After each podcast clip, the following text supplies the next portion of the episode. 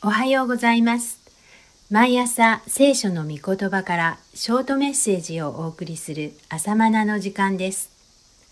今日はヨハネによる福音書の第10章4節の御言葉です。羊はその声を知っているので彼についていくのである。イエス様は私は良い羊飼いであると言われました。つまりイエスこそ人間を正しく養うことのできる羊飼いのようなお方です。逆を言えば私たち人間には羊飼いが必要だという意味です。イエスは人間を羊に例えご自分が羊飼いであると言われたのですがそれは人間が羊に似ているからです。どのように似ているでしょうか？3つあります。1羊はとても弱い存在である。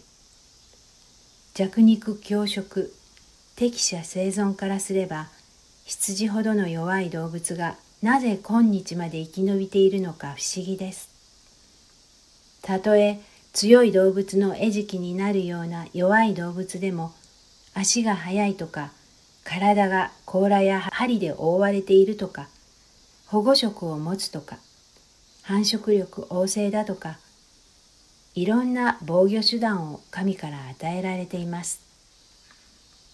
それなのに羊は足は遅いし鋭い牙もないし角も巻き角で攻撃力はありません。おまけに目も悪い。何の防御手段も持たない動物です。誰かに守られなければ生きられない存在です。注釈です。角のない種類もあり。以上注釈でした。神はあえて羊のような弱い動物、すなわち家畜を創造なさいました。人間もそうです。守ってくださる神がいなくては生きられない存在です。人間は強そうに見えて、実はとても弱い存在です。動物の赤ん坊であれば生まれてすぐに立って歩いて自分で食べ始めます。一年もすれば大人です。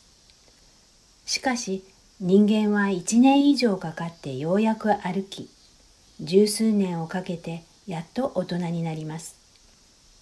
その間親や周りの人々に守られなければ生きていけないのが人間です。それ以上に私たちは神の保護のもとにいなければ肉体的にも霊的にも生きられない存在です。弱い存在であることを率直に認め、神の恵みのもとにとどまり続けなければならないものです。羊は羊飼いのもとでなければ生きられないのと同じように、人間も牧者なるイエス様に導かれなければなりません。自分で生きられると思って羊飼いを無視したら必ず迷える羊となります。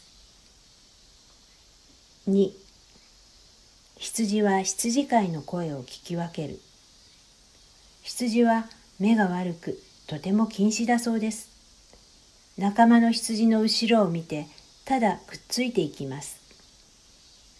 前を行く羊がジャンプすれば自分もジャンプし右へ行けば自分も右へ行きます。愚かしい姿ですが、人間も同じようなことをしています。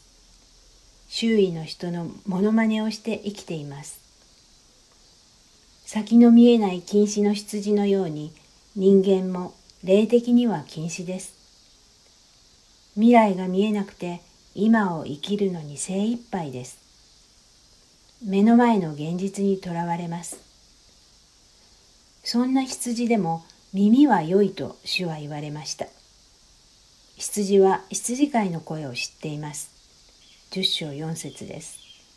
羊飼い以外の声にはついていきません。なぜならその人の声を知らないからです。10章5節です。羊にとって耳は命綱です。人間も同じです。人間だけが言葉を聞き分ける耳を持っていてイエスの声を聞き分けます肉眼で見ている範囲はほんのわずかです。肉眼で見えなくても神の御言葉を聞くことによって見るのです。人は見ることで得る情報も大切ですが、それ以上に耳から得る情報が重要です。信仰は聞くことからです。だから日頃から聖書を読み、イエスの御言葉を聞き続け、聞き分ける耳を養うのです。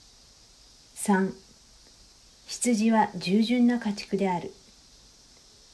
神は家畜と獣を区別して創造されました。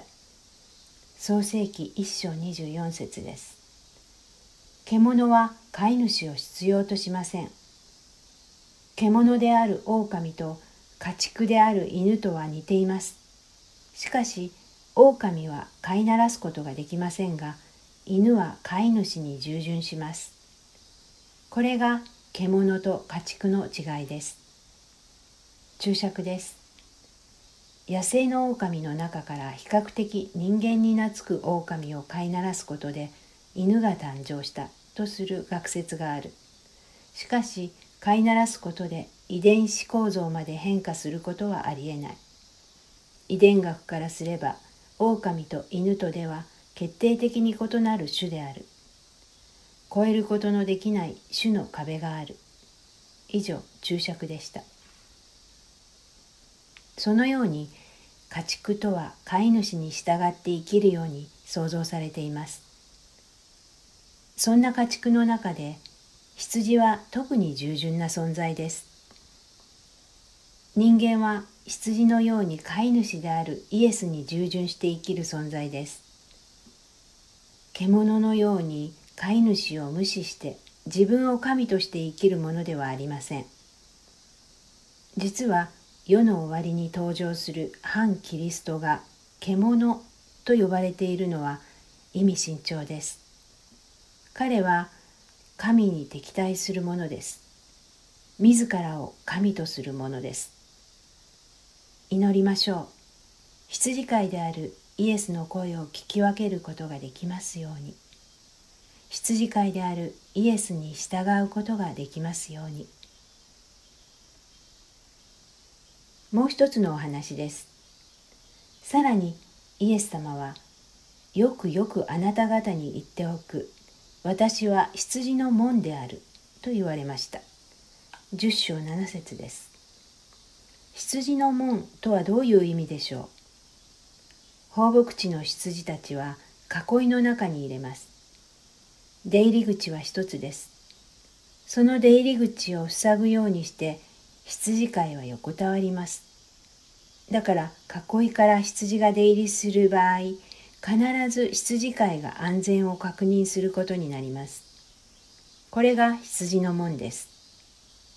イエス様はこの羊の門となって私たちを守ってくださっています。私たちはいつもイエスを通して出入りします。仕事に出かける時も帰宅する時も何か決断して実行する時も喜びや悲しみの時もいつもイエスという門を通って出入りすべきです。イエスを無視して何事もすまいと決心しよう。必ずイエスに相談するのです。必ずイエスに報告するのです。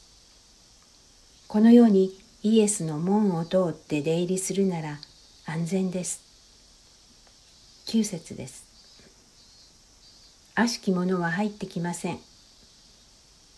キリストの教会とは羊の門から出入りする囲いのようなものです。ここを出入りする者は皆イエスを通過します。イエスを告白する者たちです。羊飼いであるイエスの声を聞く者たちです。